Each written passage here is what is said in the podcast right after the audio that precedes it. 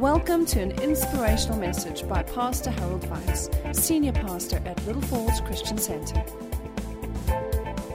We stand here tonight, and I would like to say that the song would, in the first place, go to our state president, Cyril Ramaphosa, and every president of the nations of Africa, for your time has come. Now, President Ramaphosa doesn't know me, but I know him. See, I stood before him without him knowing I was there with a holy angel next to me. And I knew he was going to be the next president. The things, when they get revealed,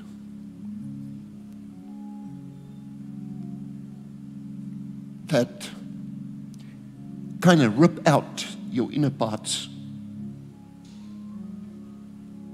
And you get them on your lips and you open your mouth to speak, and the Lord says, Stay silent. And you close your mouth again. You realize the time's not there. But let Africa understand. For as yet,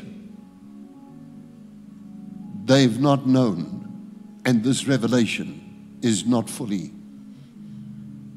understood, proclaimed, taught in Africa itself when the Lord had spoken long time ago. But the vision is for an appointed time. So, Lord, Elijah stood on the mountain and he simply said, Let these people know that you've done all these things at your word, fire fell. When you speak, the fire falls. A nation in the north of in Shomron, Samaria, for years have drifted away from God. And so he sent Elijah and then Elisha. And they all had chances. But tonight, because I believe tonight with all of my heart, when you speak, Moses had to work, wait 40 years before he could speak. He had to go in the wilderness and meet you at the burning bush, Lord. Then he could come back. Then you know when you speak, when you then speak, you know the authority is with you, and the mountains move, and the Red Sea will part, and the things will happen. And really, there is nothing that one becomes fearful of, even when you're faced with fallen angels. It means nothing, means absolutely nothing when you know who's with you. And I would pray, Lord, that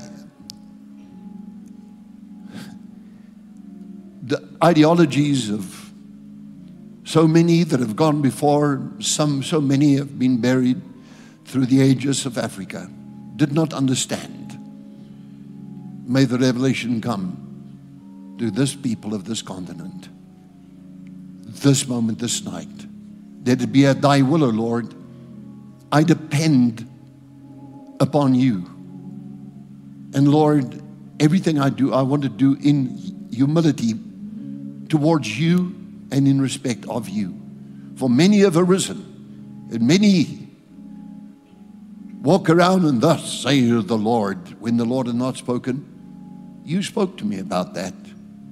And I spoke to you about that. And you said their judgment is due.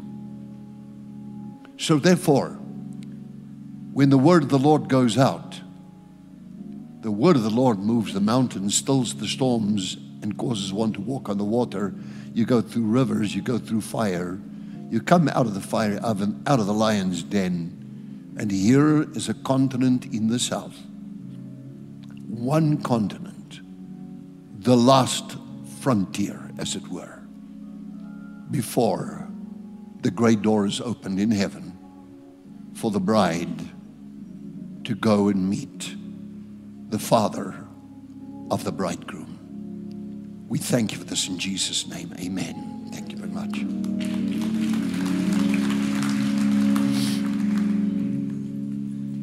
I just, before I get into this, just because at midnight tonight we start, the Daniel fast starts at exactly when the new date comes.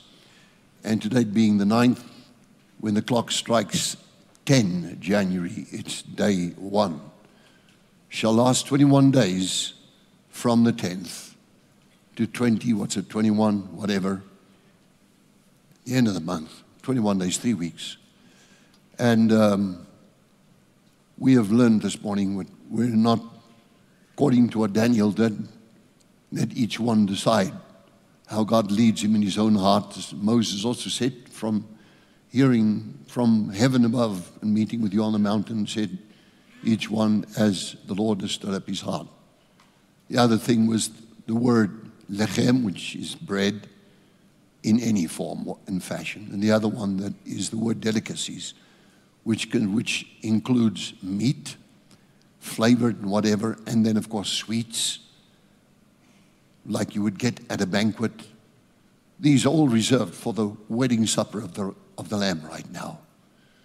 But at this moment is a serious moment because people have been suffering in Africa. And clearly, the politicians of the planet have no clue of what goes on men of God walk around, they don't understand. Yet it is very simple, Lord. It is here that by your grace, I'm even just in the fear of the Lord, humbled to even confess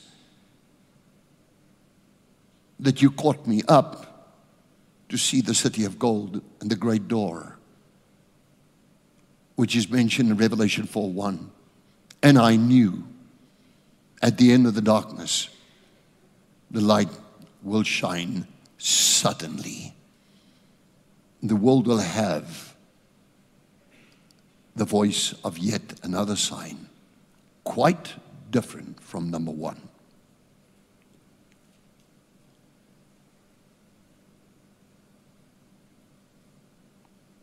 Right, Holy Spirit. Thank you now.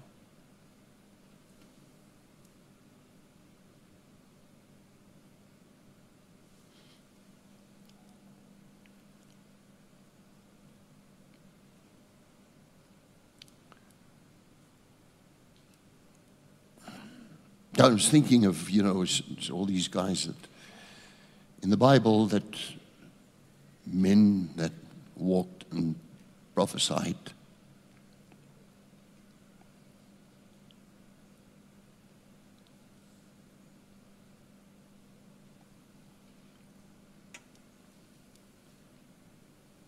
You stand at Bethel.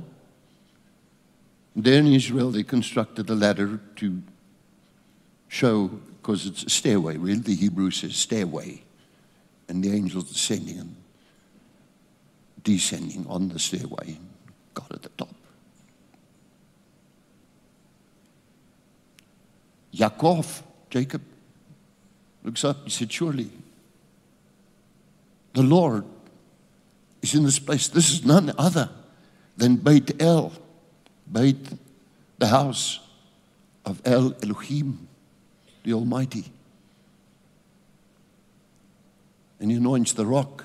And that same rock gets carried into Jerusalem as the rock which the builders rejected, the very one on which all of us lean and determines our future, by whom we have been created. Makes a vow to the Lord and moves on. But where did it all begin? Because of a political ideology? Not so. Because of hatred? Who walks in hatred walks in darkness. This country, if you look for yourself on the statistics and you compare statistics with statistics, they're difficult sometimes to come by, but if you know what to look for, you get it very quickly. But we easily way up over the over 80% of the country are registered as Christian. There's a lot of people. It's a lot of people. The responsibility is enormous. And it's not for children to play like toys with this responsibility. You see the desperation in hearts, you see the desperation in people. You see people dying. You pray. You walk to the hospital, they want to put the stuff on you, think, for the sake of, that's okay. But if they knew by whom I've been sent to go just there, they wouldn't even bother with that stuff. For once the Lord has touched you, whatever it is the devil wants to put on you dies on the spot. Because with the Lord and with the Spirit of the Lord, there's liberty. I don't have to study for a thousand years to understand that. He comes down, I know. So you better listen. You're sitting down. I now just see somebody sitting in Cape Town. You're sitting where you exit, where you exit, right at the bottom there. There's like a, restaurant. Then on, on the one side, on the other side, also a restaurant. There's an exit there. You're sitting there on a cell phone. You're busy looking at the service. I'm talking to you because you're at the end of the line. When you come back home, you'll find things have changed. Will change from here after. So be glad because you've committed your life to Jesus at just the right time. Now, the story that we have to tell begins very far back. And I was not permitted to talk about it. And it's very difficult when you understand the thing, as I said this morning, which the Lord had revealed. It's very difficult. You understand it but you may not speak it. And you see, as it's written in the Psalms, why did the nations rage? And the Lord is in his holy temple. And the Lord laughs when he sees the blundering of many a leader through many ages, dark ages, I tell you. But it goes further back, goes back to Noah. So if we go back to Noah, then we do find what is the vision that is for an appointed time. So, to just orientate, I will mention Luke 17 as it was, 26, as it was in the days of Noah, so it also will be in the days of the Son of Man, which is our Lord and Savior, the King of glory. And again in Matthew 24, verse 37, as it was in the day of Noah, Noah, so also will be the coming of the Son of Man be. Very significant words spoken in the Bible, yet few fully understand, because if you do not have the spirit of wisdom and revelation in the knowledge of Christ, you do not walk with God, you don't understand when He speaks to you. It comes through difficulty. And that's why the Lord said to his disciples, Are you without understanding also? But he had compassion. I thank you for that, Lord, because great is the Lord and greatly to be praised. Now, Noah was a man, a man that found favor and grace in the sight of the Almighty God. Fair in all his generation. He believed God and he obeyed God. He simply obeyed God. And Noah had three sons.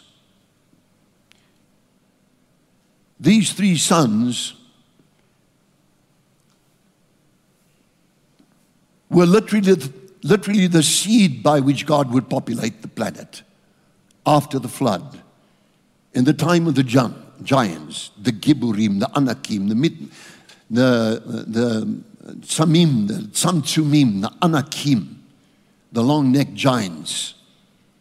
So, what is that? Well, read about the story, 1 Samuel 17, about David and Goliath, and you know what I'm talking about. It starts in, in Genesis chapter 6 and thereafter, before and after the flood there. And the leadership of angel that's in the bottomless pit by the name of Azazel. Therefore, the goat, the scapegoat, had to go to Azazel, laden with the sins of the nation every year to make the punishment worse. And in those generations, when Noah came out of the ark, um, he had three sons. They were Shem, Ham, and Japheth. To say it like you say English, Shem, Shem, Ham, Japheth. Now, Shem is very easy. I mean, this fundamental Hebrew, Shem simply means name. Strange name to give a person, just say name. What you will call our son, we'll call him Shem. Name. But he was the firstborn. There was, there was Shem, Ham, and Japheth. Japheth is a little different because it means one is very fair in terms of his appearance, is, is, is light in his complexion, where Shem was very much in the same complexion of the people that live in the Middle East, same complexion. And you'll understand a lot more after tonight. And, um, and so Japheth, once released, moved northwards towards Russia, into Europe, and the so called New World. I speak over 2,000 years of church history or world history. I do not have the time to get into that. We can, but we don't want to do it now. But there was a third son called Ham. And Ham is very, very important to our story. In fact, so important that it's central to the story. When is this? When all mankind has been wiped out, their three young men walk out with their father. And what does their father do? He, he, he plants a vineyard and he has grapes, grape juice. Now, we do know in biology, you very quickly find out that there's a thing called fermentation. And that the, the producing of alcohol through it. And you stop it by adding sugar and some specific chem- chemicals. But of course, in those days, just get out of the ark, plant the vineyard, very, very glad, very happy, had some of the grape juice, and it already had alcohol in it, and he became drunk then he went into his tent, bait, the word bait, second letter on the Hebrew alphabet, went into the bait. And so, therefore, the letter bait is actually a flat line with a tent, which, through etymology, the tent went like that, and the tent became like that. So, we have the letter B. And we have it in so many languages, exactly the same thing. So, he went into his tent and um, while in his tent, Ham, for some reason or another, went inside. As he went, his father, now being intoxicated with the alcohol that came, his father was naked. And Ham saw the nakedness of his father. I don't want to go further with that because the time does constrain me, and I want to get to Africa. So he sees that and he goes, he tells his brothers. But almost the strange point is this that his brothers immediately respond. They take a blanket, and they walk backwards into the tent. You never uncover the nakedness of a father. In the church world, too, we, the church leaders, that have been a little bit longer in the field, we know that if a co laborer of the harvest sins, you don't speak to, let's say, CNN or something. You have to cover the nakedness of fathers. And so they go backwards, they throw the blanket, they walk out. But Noah wakes up and he understands what, what had happened. He begins to say something, the first words that comes over his lips. He doesn't say Ham, he mentions something which is yet to come. Ham would have a son, called Canaan. He didn't talk about him either. But he was actually speaking way into the future. Now, there's something that we must understand. That's why I actually, in many ways, I, I, I, I'm not able to have a large friendship circle because it's too dangerous.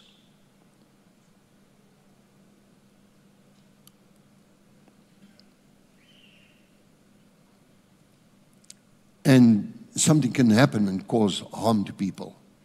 But Noah immediately doesn't say to Ham, You're cursed. He says, Before anything happens, we're not talking children or nothing or families. He just says, Cursed be Canaan.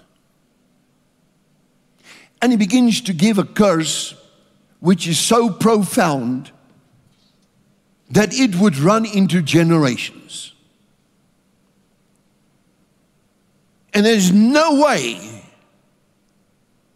that it could be stopped. Or could it? Question. You see, I need to say to you, beloved friends, in this book here, which I carry, it's actually carrying me and you. There's the word racism is not found in here. You look by any dictionary in it, whatever, whatever you want to go in, whatever translation, you don't find such a thing. So whenever that is said, it's like kind of, okay, fine, kingdom of God's not even relevant.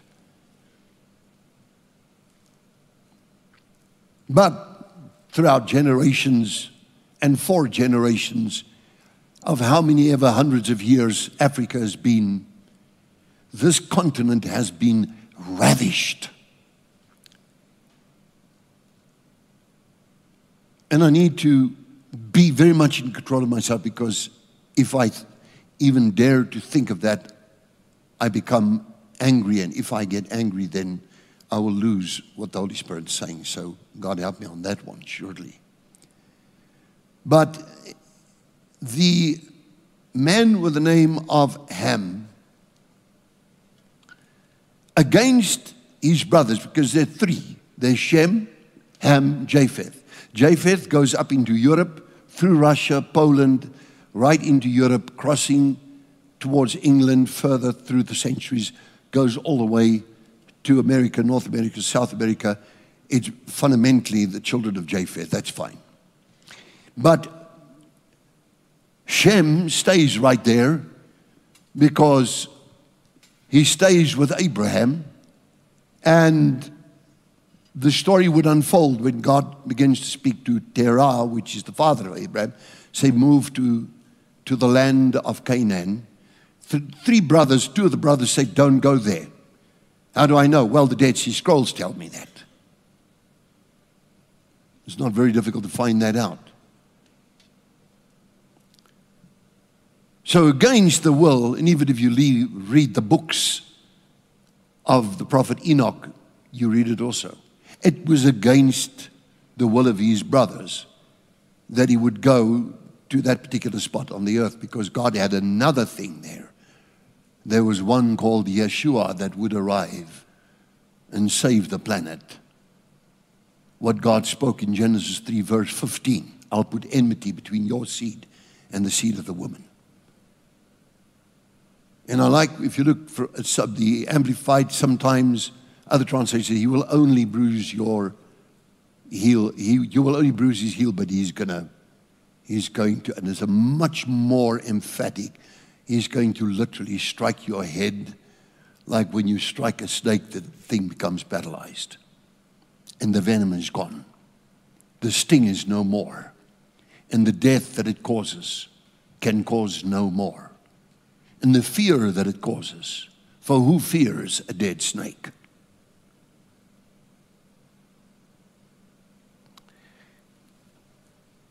We still stay with him because it's important because Canaan or Canaan, as they would say in modern language, went and he claimed that, that territory at that time. And being in that territory, his brothers are not happy with that at all. He also has children. And these are very important people now. If you look at his, just like um, Genesis 10, verse 1 and Genesis 10, verse 6, it takes you straight to who is it then that came from Ham? The first one was Cush, Mitzrayim, and Put, and Canaan. So we know what Canaan did, and we know where he stayed, but there were more. There were Put, there was Mizraim, and there was Cush. Three more. Now, who on earth? Let's begin with the middle one. Let's say Mizraim. Who's that? The first person to step in a place called Egypt. From him came the Egyptians. Africa. Africa. Second one, let's take the second one. Let's take the one called Put. Now, where did he go?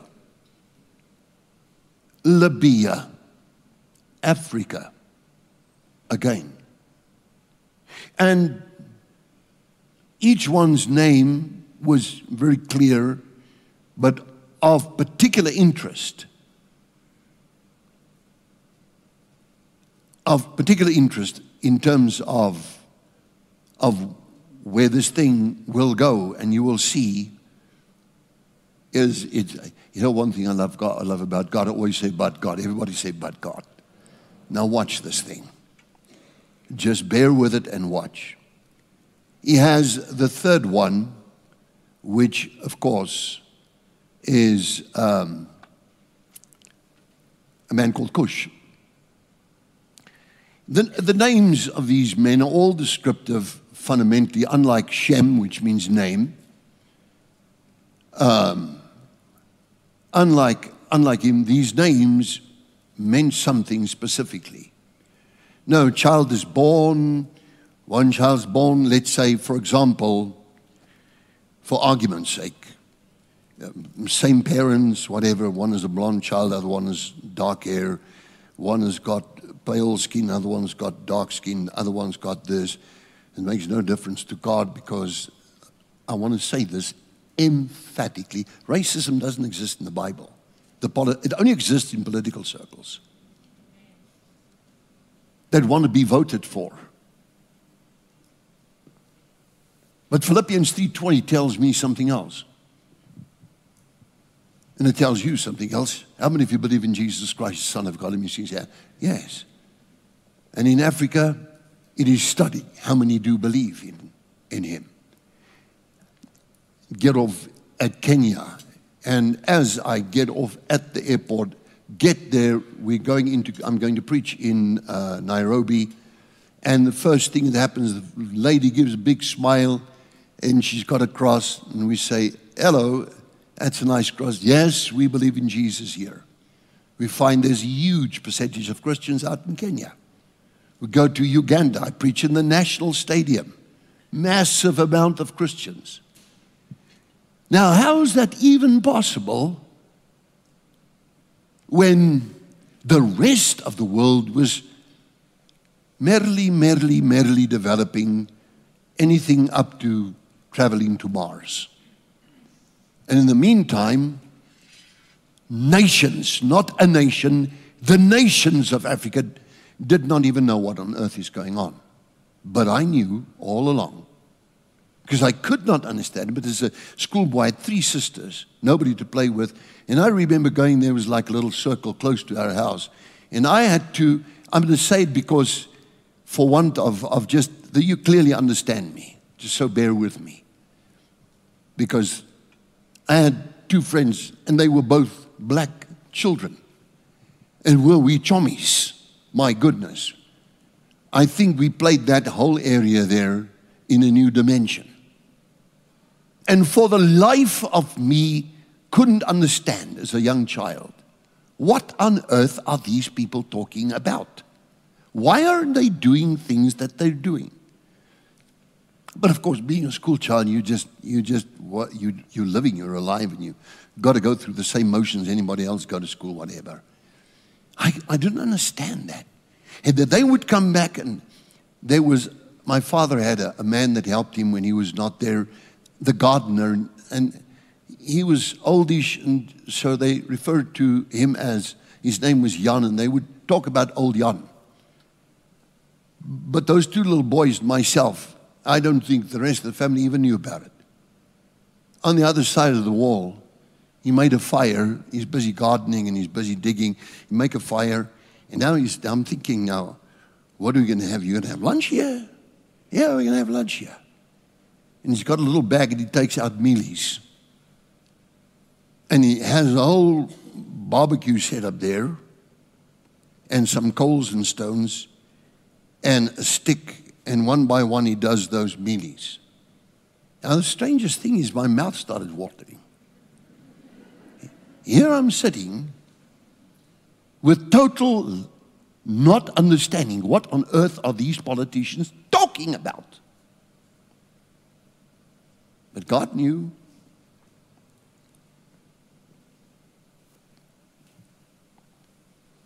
Isn't in this church, it's never been a factor. Not from 1984, 1985. I arrived here on the West Rand, never seen anything, never heard anybody talk anything in that dimension because it's irrelevant.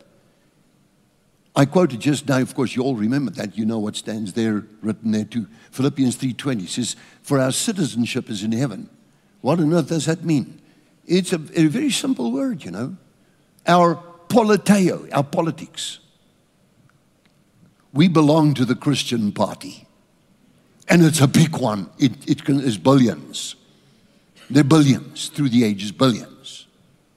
One man called Jesus Christ changed the history of the world. But significant events had to fall into place in order to reverse the curse. Because only one greater than Noah had to do what was necessary. His name is the Messiah, Jesus Christ.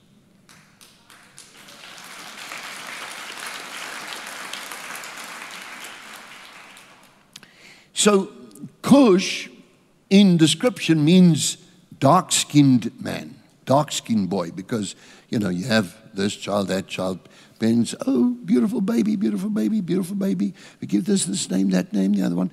And what did he do? He went through the land of his brother Mitzrayim, what became then Egypt. I don't know if any of you have done a subject called anthropology, but if you look at Mitzrayim, that's Egypt. That's the, the, the planter of Egypt. Like Nimrod, the builder of the Tower of Babel, the planter of Egypt. So he goes says, Are they brothers? How are you? What, what, do you, what territory are you taking because the world is, is open territory? Well, you know, there's a beautiful river here and there's Nile Delta, and I, I'm here already. But I tell you what, there's water all the way up, and everybody that's, that's, that's, that's, that we hear of tells us it's, it gets more beautiful even as you go upstream. And I tell you what, I'm going to go upstream. In those days, they began to build pyramids for their kings. I always find very funny when I hear the American pronunciation. Uh, it's just interesting. Pharaoh. It's Pharaoh. Just very simple. Pharaoh. Very, very, very simple. So, obviously, little family business. Yeah, well, you know what? I go to there Okay, brother, I tell you what, you go higher up the river, it's, this, this is good stuff, man. There's food here, there's water, big time. Look at all the, the dates, and there are all these fruit that's next to the river. It's like a river of life, man. He said, Okay, I, I see what you people are doing. You started building pyramids. And I'm, I'm doing a little bit of a story because based upon history, study, all of these things, I never suck things out. My name's never been Pinocchio. I'm a researcher. I'm academic since my school days. So they go higher up the Nile. And there, for the first time, you find what is known as now you go and ask Professor Dr. Uh, Vice Chancellor Google about the black pharaohs. Man, you know, Dr. Neighbor said to me, he said, You'll be able to do something about but stupid is forever. So they, they, they replicate up higher up upstream, but all the time, as you read the scholars and the commentaries, they kept moving in a southward direction, populating Africa. But there's a big problem because great, great, great, great, great, great grandfather did a wrong thing and a very righteous man that God chose out of all of the earth, whose that grandfather said, That one there, with you and your generations to follow, no good. So just bear with me, but I listen to so many times, I don't think it's good for me. It's not good for, I think, a child's blood pressure to see how politicians go on and do their ideologies and things. They don't know the Bible.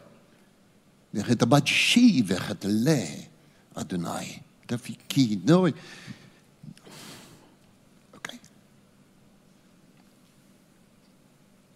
You see, the kings of Israel always had a prophet around them. I mean, the godly kings. And there was another character around them also, which was the high priest. At least that so between the prophet and the high priest, which was obviously considered to be the most educated amidst the priest and direct descendant of Pharaoh, they would be the presence, let's say, of King David, right from the beginning. Prophet Nathan and the priest, uh, I think it's Abiathar, that was there. Now they're in the presence of King David, and they, they accompanied him. So David says, So I go against the Amalekites? David says, Go. Why?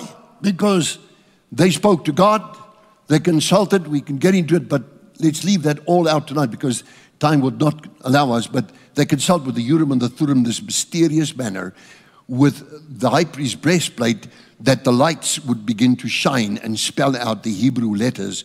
There are 22 of them, but there were 12 selected as key sacred letters by which you could spell anything that God would say to you at that moment in time there. So, they ask the Lord, and the breastplate starts lighting up.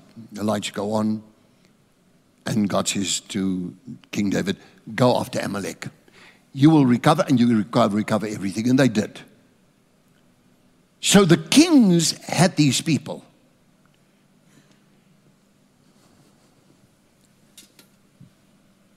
Two years. We're nearly 666 days. I'm looking at that. Now, instead of an army, you have warrior ants. And the warrior ants, if they were born again, that would be one thing. But if they're not born again, that's a big problem. They begin to advise the governments around the world. They, they've got a big bite now because the rulers of the earth are all wondering. Everybody's looking at who's doing what. Just don't know what's going on. But in the meantime, God looks from above. And I tell you, that's a perspective that I once saw of the earth that you can't even imagine. You have God has to show you that, and it's experience God has to show you. Paul is the same situation in uh, 2 Corinthians chapter number 12. And, um, but I knew it was with a purpose. and I knew big trouble was coming upon the planet. And I instantly dived into every kind of book and every kind of thing that would be anything that would be breaking news and then research that. And we did so until finally we decided this week that's enough of all of that stuff because we know what we know. However, what the people of Africa must know. See, let me say something else. Now, there's this man called, and he's an absolute national hero, President Nelson Mandela. And there's a war. I'm going to use this word and then I'm going to use it again a bit later on, but there's this word that is called colonialism. Because with the expansion of Europe and the Renaissance and the Industrial Revolution and everything, we need this and that and the other. Where should we find? Ah, I tell you where we can go. Go to Africa. Well, we need more labor. I tell you what you can do. Go and capture some slaves. Bring them to the cotton field. Do this with them. And they ripped into Africa and they took the most incredible diamonds out of this country that belong here. They belong nowhere else. Can you say amen? Then they went as far as saying, let us play rugby. And every time they say, well, against who? Well, the British Lions. I'm thinking, well, you know what? I know wildlife, but I know that there are no, wild, there are no lions running around there except in zoos. But they're about five, six, seven kilometers from here at the lion park. And I'm thinking that, that and we've got to say golden lions. No, never golden lions. This is the real thing. That is Africa's symbol. Turn Africa sideways, and you have the lion mane, and you have the, the face of a lion. Diamonds, gold. In those days, my father was a young, young man. He's just come out of school. And, and, and, you know, in those very early years, before he even knew my mother, he joined the police force in those days, and his job down at Port Nolloth was to, to prevent the, the theft of what we can now say billions of dollars of diamonds. The Cullinan diamonds. Where do those things belong? The gold in Fort Knox and the rest. Where does it come from? Where does it belong? Silver, copper, coal. We can go on. Well, you know, let's get all of these nations sorted out. Let them run wild in the streets. Let, let the police brigades bring them under control. Bring draconic rule over them all. Don't worry about Africa, they're pushovers. Ooh, not so, saith the Lord.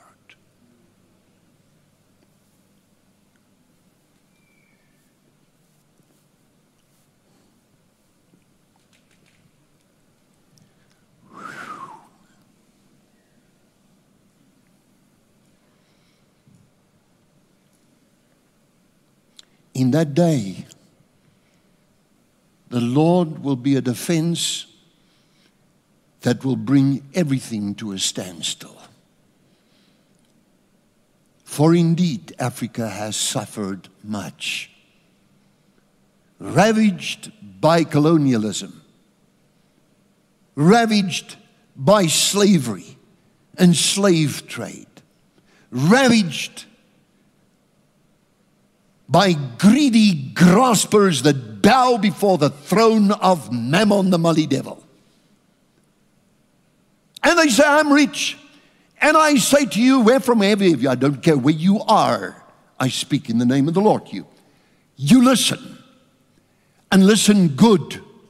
You say it is written that you're rich.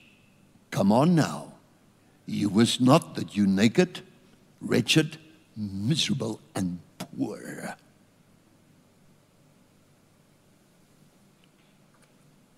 Who says, well, you know what, have you ever heard of a book called the Bible?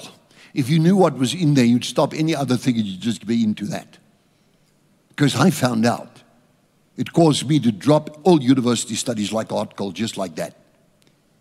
Then they said, Oh, no, but you start. You know, we could use you as a, a, a, a pastoral psychologist said, Not in your life. I got a new textbook, you see. We die kies neilis so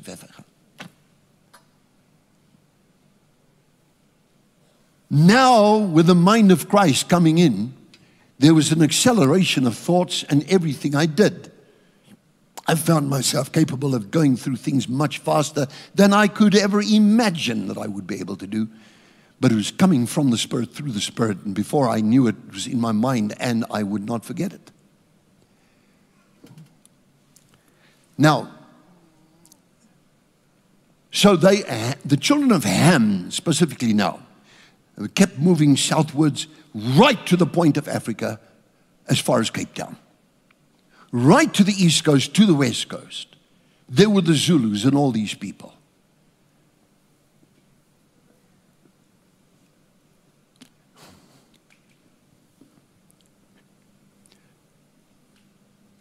You know,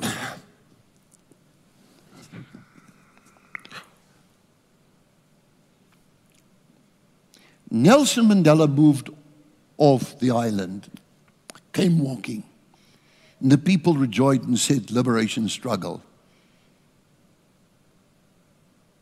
And I had so much compassion, but I knew something that not one of them knew. Nobody spoke about it. There was never no preaching nowhere on the planet that I'm aware of. Could be, but I don't know about it. But I went and I spoke next to Soweto there at uh, and I said, Not so. You're not free until you got Jesus, then you're free. There's another struggle you don't know about. And I told them that, and I gave them books to read. And I said, let's begin reading books. I tell you what, my first prescribed book is the Bible. Long comes another guy, you oh, know, I, I, I'm a prophet also, you know. So, really now? Now tell me, what do you think of the third verse of, you know, you know, just like this, just take Revelation 7. What are you talking about? Uh, but I thought you're a prophet. It happened in Durban. Well, why are you praying for the sick?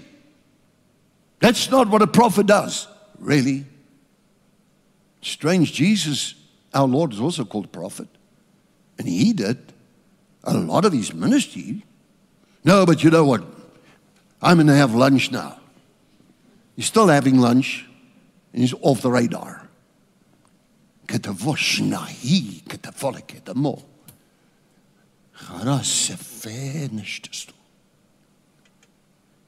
The people of Africa needed a liberty that they didn't understand that they needed. The biggest mistake of the lockdown was the shutdown of the churches. It's fine for scientists. I'm not opposed to scientists. I have many friends among them, and they're born again and they're Christian, and we love one another, and that's good. That's good. It's in our family, it's been in Mort's family, and they're doctors and all of this. That, that's fine. I love that. In fact, I love science as it is. But science, which really is just the Greek word gnosis, which means knowledge, accumulated knowledge of facts building up towards a theory, which is a tentative generalization of which the validity has to be proved. Never been proved yet, but we believe it. Let's teach it to the school kids. In the meantime,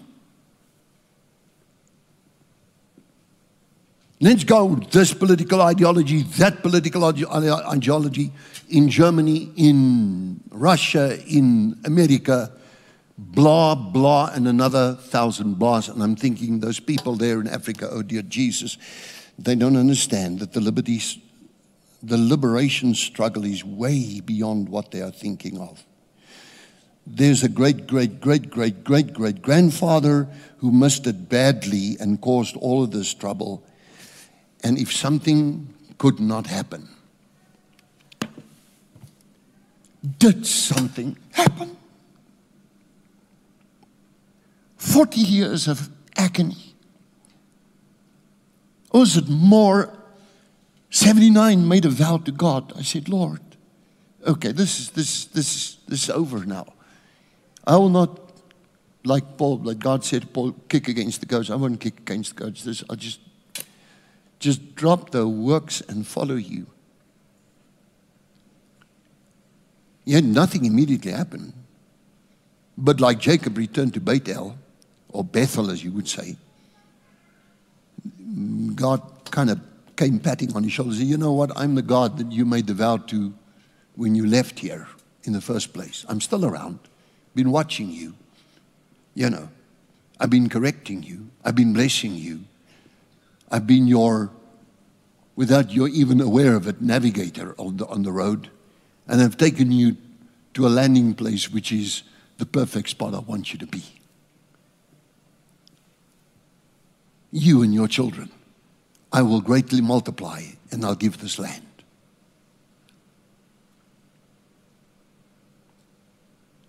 So, what about Africa? Robbed? Well, you know, now, colonialism. You know, when people talk to me and they mention things like the first word that comes up in my mind.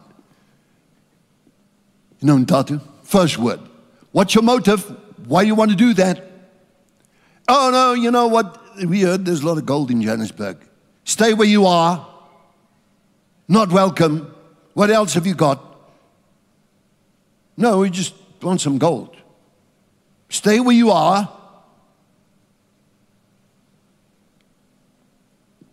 Worst of the worst was a Christian church that arose, and this thing bothered me from childhood to the second. That had the gospel of the Lord Jesus Christ. And it took years before I would shake hand with a man by the name of Reinhard Bonnke, and he said, Harold, Africa will be saved. Yes. Because I'm not in that office. And he had that vision that he received from God to do that, millions came in. Spiritually, we took hands instantaneously, each one according to the office that the Lord appointed. But I thought to myself, right, so France comes south. What is France doing? The United States, what do they, what, what do they, what do they want? What do they want? What have they got to give? No, got nothing. We only come take.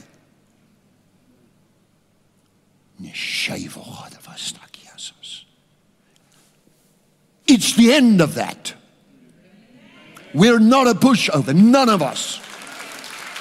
Can you say amen and hallelujah? None of us. None of us.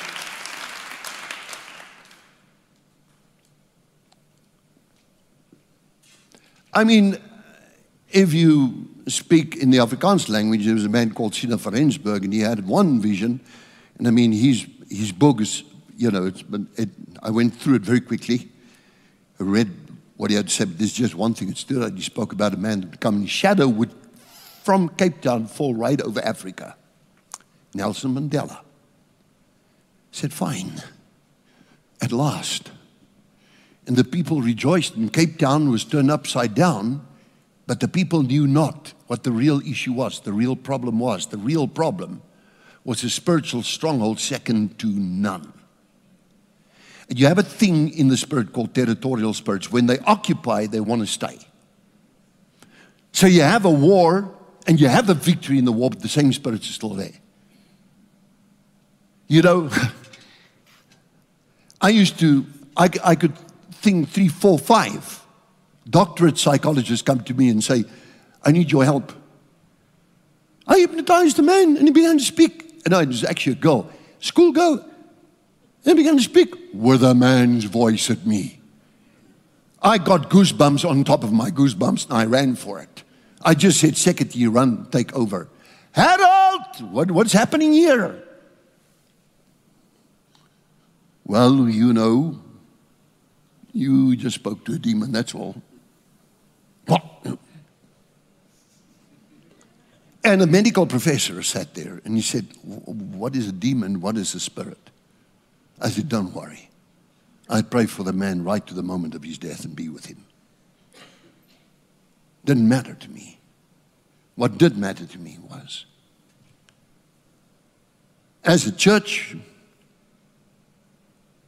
Frank has done a resilient job feeding hundreds of thousands of children and the poor, and from here all the way to the Mozambique border, and all the time expanding, managed to now get a mechanized system going, and we had to help. You don't even know how much effort we put in helping the people of this country.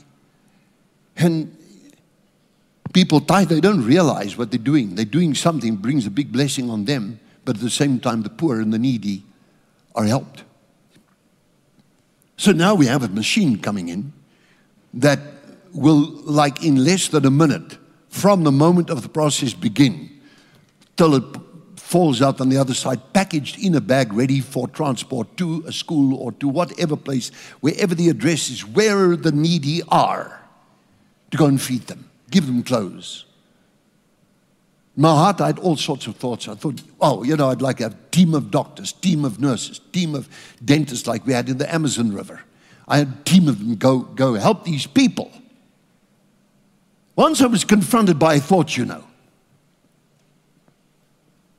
And this thought in my mind.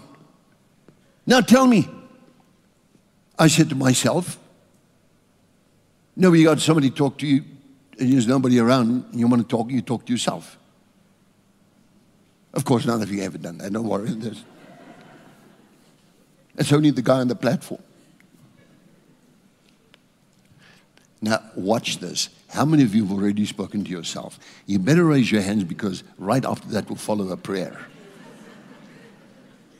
and the lying spirits will be cast out of this place.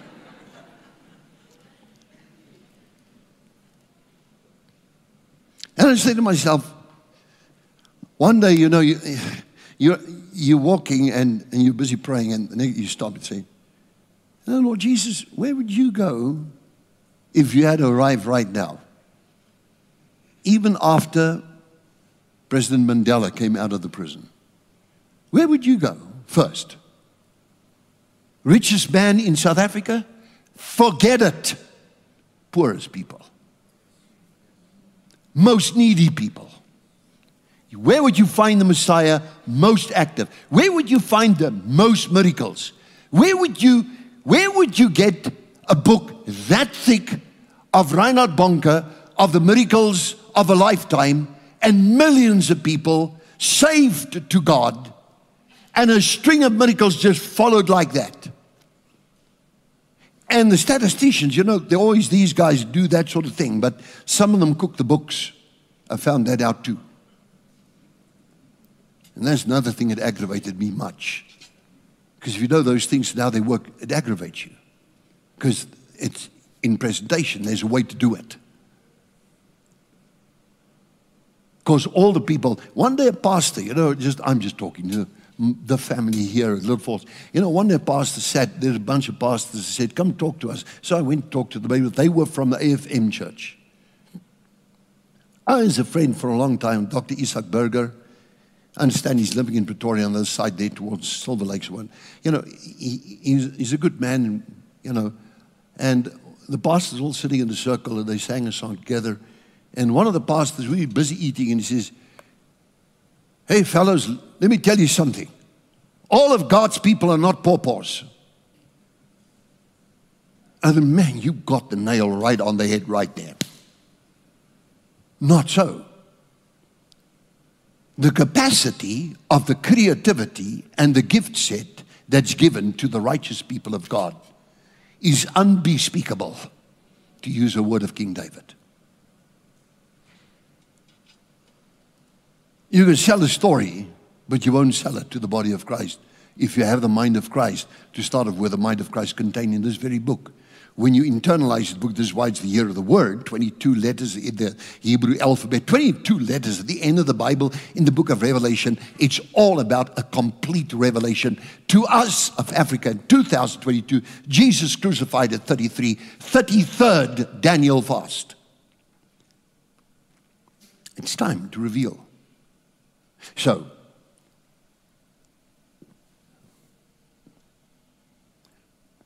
Before we close, let me tell you something. Isn't it just a strange thing, Dr. Dennis? It's just a strange thing.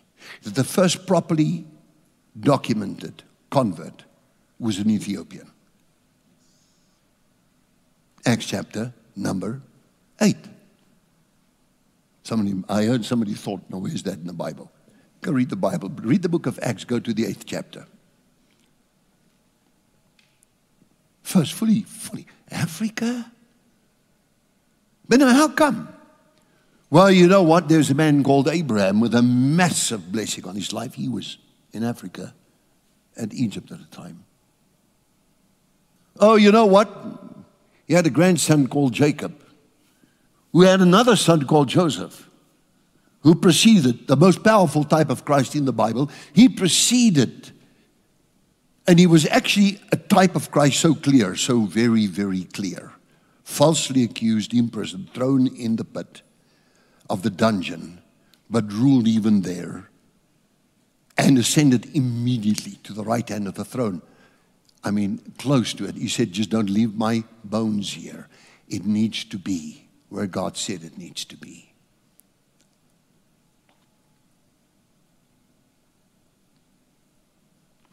So there's Joseph. So we know of Yaakov or Jacob. Twelve sons, the entire, the entire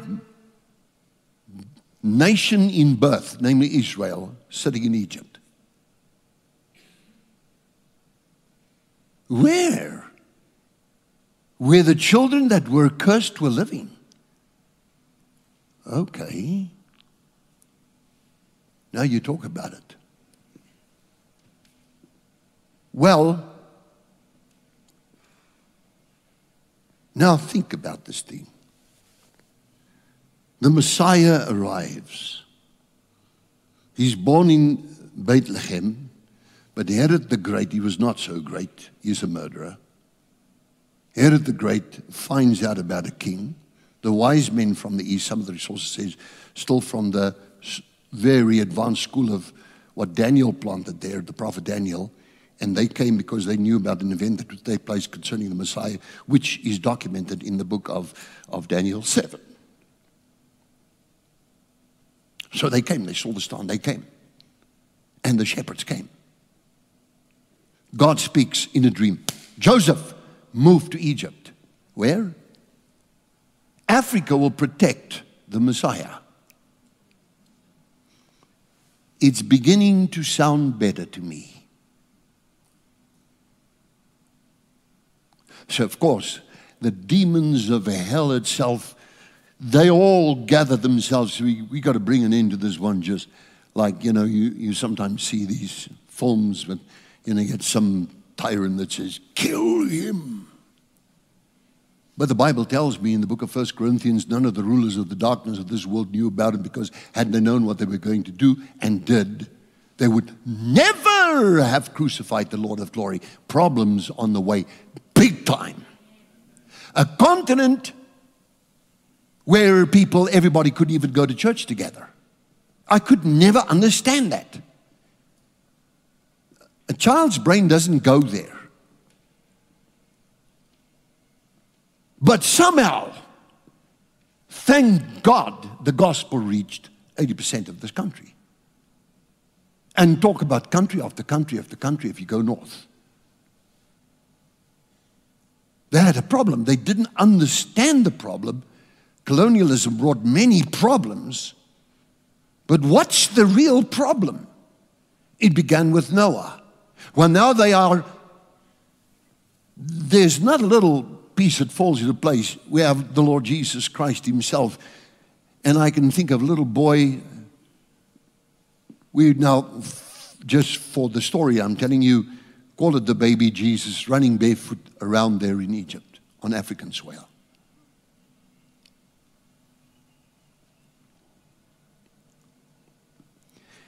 kind of reminds me now of Joshua, which is this exact same meaning and actual name, Yehoshua, Joshua, and Yeshua, which means Savior. And what did God say to him? Moses is dead. Listen, Every place where you place your foot, I've given it to you. His little boy. Africa shall be saved. No more looting. No more people that say, well, you know what? We'll bring the whole world under subjection. We'll control 100 satellites up in the air monitoring. We, we, we, we want to unfold a system by, by which we will get the economy. We'll go digital and, you know, monitor everybody and bring in some iodized and magnetized iron and we'll bring in luciferine, you know, the stuff that you find with fireflies in the night. You find them glowing. It's called luciferine. Hmm. but it reminds you of something else. And all of those things that do would place it. But a little baby boy walked around here. And as a child, the child don't, you know, they say, Mommy, I don't want socks and I don't want shoes, take it off. Well, sure, you're playing. God said, You're safe here. You play. And Joseph is there, a little boy. I once took a beautiful picture out in Nazareth with this little boy next to his father. He's watching his father, and he's also doing the, the carpentry. Hmm, he's just doing carpentry. What a carpenter. Would you like a furniture item that he made? How much would you pay for that? Forget it, you rich people. It doesn't belong to it. Richest man, richest woman of the world, forget it. It's not for sale, man.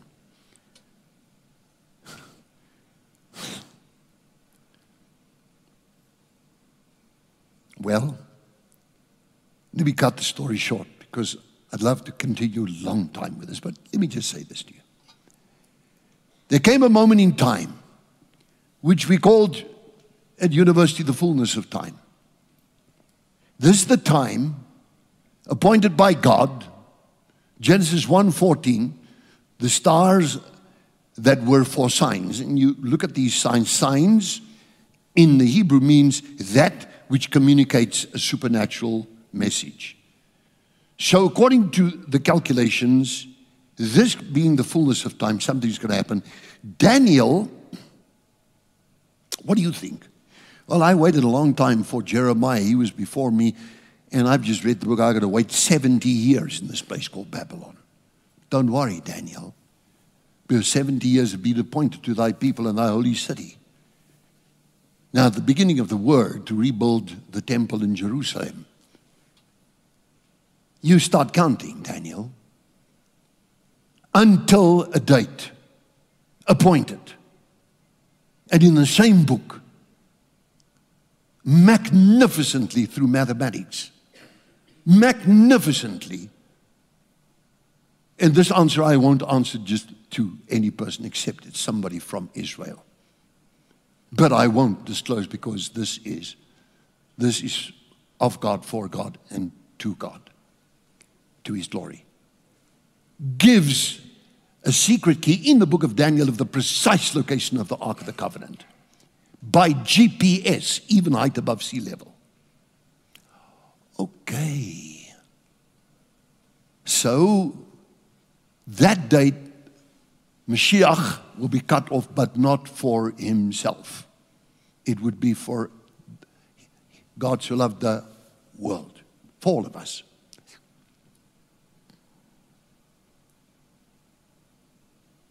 That precise moment came, as calculated by Daniel. You work it out. I do it with the students. It's really simplistic, but okay. Point is, it happened exactly on time. It was 33 years, it's now 33. Daniel fast number 33.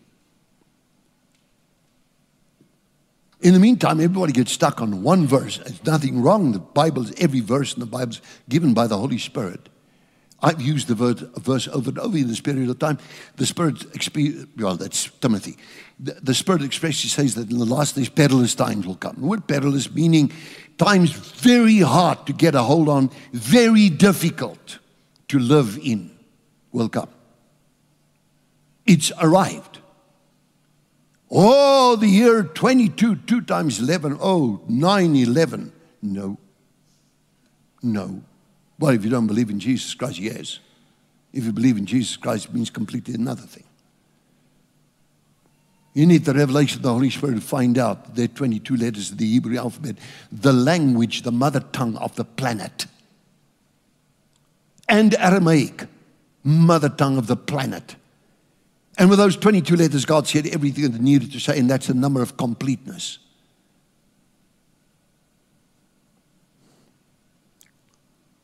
He's crucified. The devil makes the biggest mistake in the history of creation. He gets his head properly smashed. He gets disarmed. You cannot take the word and bury the word. It just doesn't happen in this creation. The one who made the creation is there and is very much alive. He's just gone to deal with the devil and set free Abraham and the captives of the Old Testament. He led a train of captives. Which captives? We, I've just mentioned it to you. Many of the graves in Jerusalem went, went open and they saw them and they departed immediately, went after Christ to paradise the third heaven, 2 Corinthians chapter number 12. Well, what exactly then happened that would be significant to us? Well, in the north of Africa, we spoke about Cape Town in the north. What about going north north? And we take the map of Africa, we see this place called Cyrene. And the Roman soldiers spot somebody because by now the Lord had been so tormented and smitten and beaten up. And it, it is, it, you know, I take tours there and I show them the place. People just stand there weeping.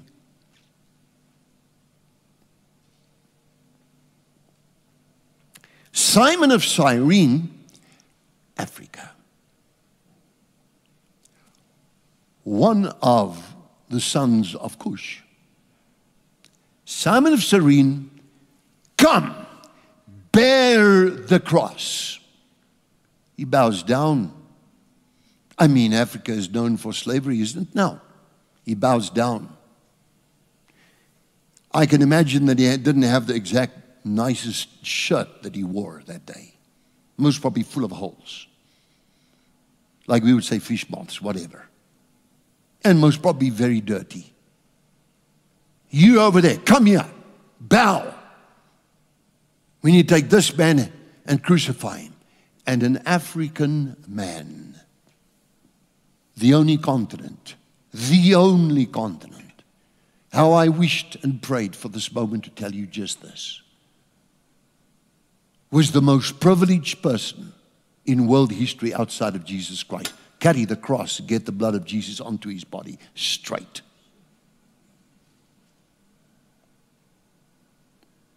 Will the band get ready, please? Just like that. Now, hear me, everybody. That is the moment that the curse of Noah was broken by the greater, the great creator. Right there. Bang. Oh, yes. Don't let them tell you, oh, we, we, we, we're coming to Africa. We want to have, we want some minerals here. We want that. We, we can provide you with this and that and the other. What's your motive? Well, you know what? Um, uh, we, we, we can contribute to this, that, the other. What's your motive? Well, you know, we got, we got this, that, and the other. What's your motive? Look in my eyes and tell me what your motive is. I'll tell you right now if you're telling a lie or not. In fact, in fact I'll tell you more than that.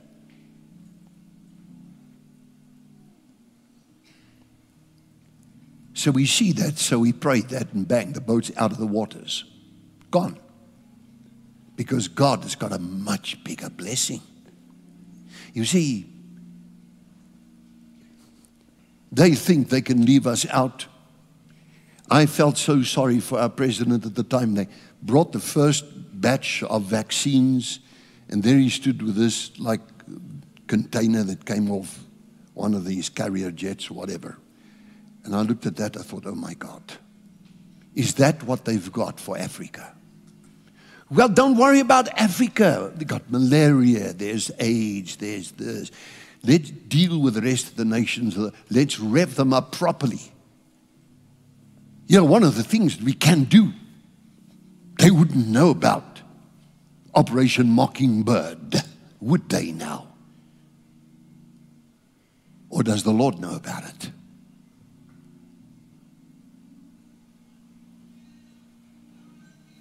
And so, let's uh, do something highly responsive to the frequency of the human being and his brain. Let's bring in something and control the minds by 5G. So the preliminary research which I did, I saw like, okay, fine. We, we see that about, it looks like to me at this stage of calculation, that about 64% mind control is really exercised. Did you ever notice that? I saw uh, a school or university girl crying because her parents took away her smartphone and gave her an analog phone. Clever parents, because 64% are already controlled by that percentage in their minds by cell phones. With the rollout of 5G, it's just, it runs, it's, it's, very, it's actually a weak signal. So you have to have a lot of transmitters. They even put them under manholes and whatever the case may be. Okay, we, I don't want to get into that, but the fact of the matter is, we can get above 90% control of their minds. Mind control by cell phone. How? Via satellite transmission. How? By central point of coordination. How? By an operation called Mockingbird. Now, I wonder where that came from.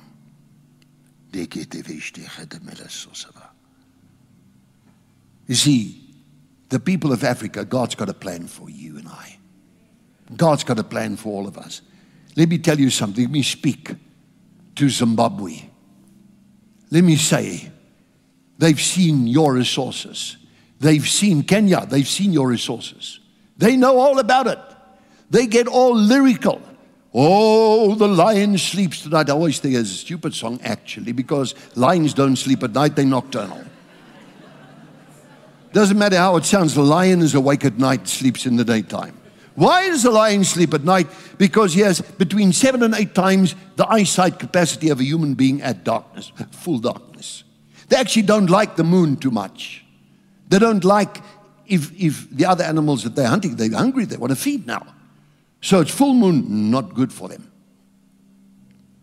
And they definitely don't sleep at night. You find them a day, they're saying,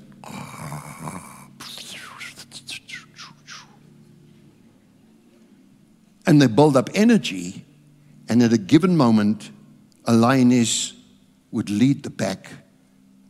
The most beautiful sights play off in Africa.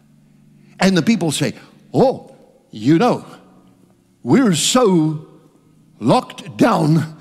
Is there any way under the sun we can get to Africa? Hello? Come here, Minister of Transport. I got good news for you.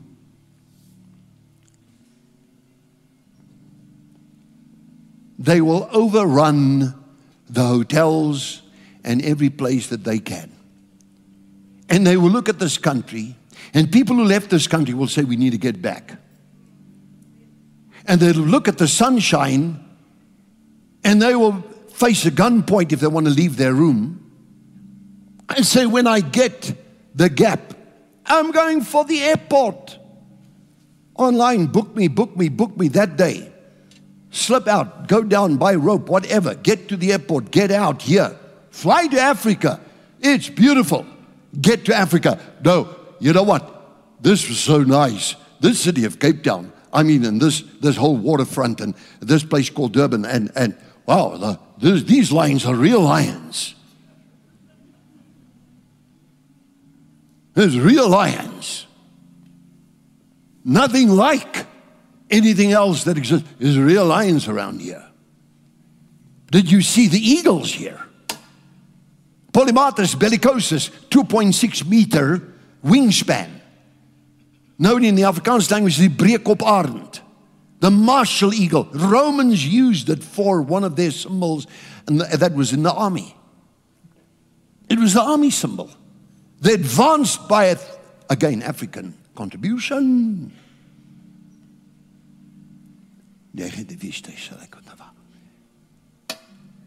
With the day that Simon of Cyrene picked that cross up.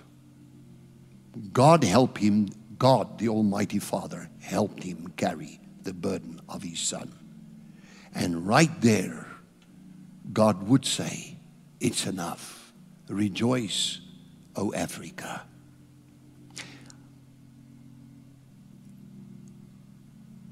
I want you to bow your heads right now. I want the trumpet to get ready. Trumpet get ready. And in a moment's time, yeah, they brought this here. I might as well. There's, there's, there's Zulu here, but this was given to me by the Zulus in KwaZulu Natal, and they sang a song called The Lion of the Tribe of Judah. On the airport, they had a red carpet with a black BMW, and I thought, Where am I? You're on planet Earth. The Zulus love you. So I thought, Okay, fine, okay. This, what where, how am I going to get this up to Johannesburg? Don't worry, we'll see to that. So they come, the KwaMashu choir, they sing the line of the Tribe of Judah. Oh my goodness, I thought I was in heaven. And when they hear Pastor Harold's coming to do the same thing every year, this is the shield. And actually, something else that came with it that was also given to me with the Zulu was the cloth around the head, the, the, the leopard cloth. Tabu, Tabu says, his first story he said to me, he says, Pastor Harold, watch out, there's a Zulu on your stoop. I thought that's nice for somebody who gets his first computer and that's his first letter. There's a Zulu on my stoop. And he goes, and he, and he comes here and he brings me the, uh, the leopard skin. I thought, well, you know, I'm, I'm not sure if I like a leopard skin for that purpose, but okay, this is Africa. This is your heritage. This is our heritage. These people are beautiful people. They're much loved by God. And so I didn't like, because of the fact that the leopard is such a beautiful animal, I put the shield down there, and with it I had the, the head, head thing. And I, I have these two overspoiled Rottweilers. And they must have sniffled, sniffled. Well, this is not human. This has got something else. It's not a mouse either one bite and it's off. Another bite, it's in two pieces. Another bite, it's swallowed. I'm looking for it, it's gone.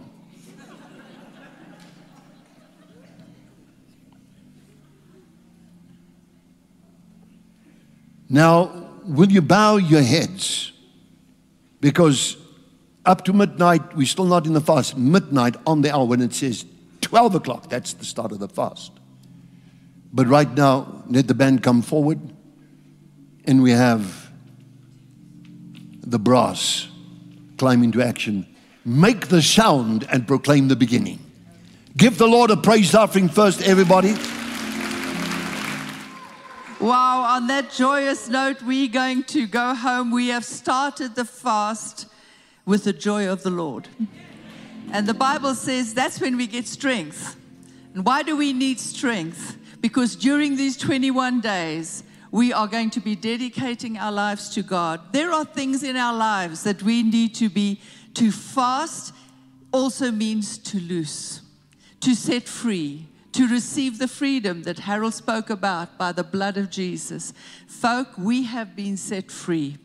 This, this time, this period of 21 days is a preparation. It's not just 21 days, because in 21 days, we will try to establish certain principles, certain habits, and, and deal with things that are not good in our lives. And I'm going to say this there are people here that are needing, they feel they need to be delivered, delivered from all kinds of things that Satan has captured you with. So use these 21 days. Our pastors are here. There are people, there are cell leaders, there are, there are uh, zone leaders that, that are ready to help you, to discuss things with, to get you through this period. And I want to encourage you, please, let this year 2022 be a year of victory in our lives a year where we're going to see the freedom of God, the deliverance from the, uh, through the Holy Spirit from every bondage that may be holding people tight in fear. And I want to say that the spirit of fear is broken tonight in Jesus' name. Amen. Amen. I'm going to end off with prayer. Father, I now pray over this congregation, everybody watching us now uh, uh, via, via live streaming, that Lord, you will just have your presence felt right now in every single person. That Holy Spirit, you will bring about deliverance. Lord, let these 21 days be a period where we move closer into your presence, where we can experience your presence. Father, I thank you now in Jesus' name that you are setting people free, that that freedom is beginning right now in Jesus' name. And Holy Spirit, I want to ask that you will just take hold of people, that you will help them, you will empower them, you will move them onto new levels in the Spirit. We ask this in Jesus' name. And Heavenly Father, I thank you. What a privilege, what an honor to be able to say, Heavenly Father. Lord, I thank you tonight as we cry out, Abba Father. And Lord, as, as we finish off tonight with the Lord's Prayer, I just want to say, Lord, let this year be a year of victory, of blessing, of prosperity, of success, of open doors for every single person, starting right now in Jesus' name. And let's end off by praying the prayer that Jesus taught us Our Father, which art in heaven, hallowed be thy name. Thy kingdom come, thy will be done on earth as it is in heaven. Give us this day our daily bread, and forgive us our sins as we forgive those who have sinned against us. And Lord, we pray now as we end off, thine is the kingdom, the power, and the glory forever and ever. And everybody said, Amen. Give the Lord a praise offering. For more teachings like this and other material, please visit our website at www.littlefallsonline.com.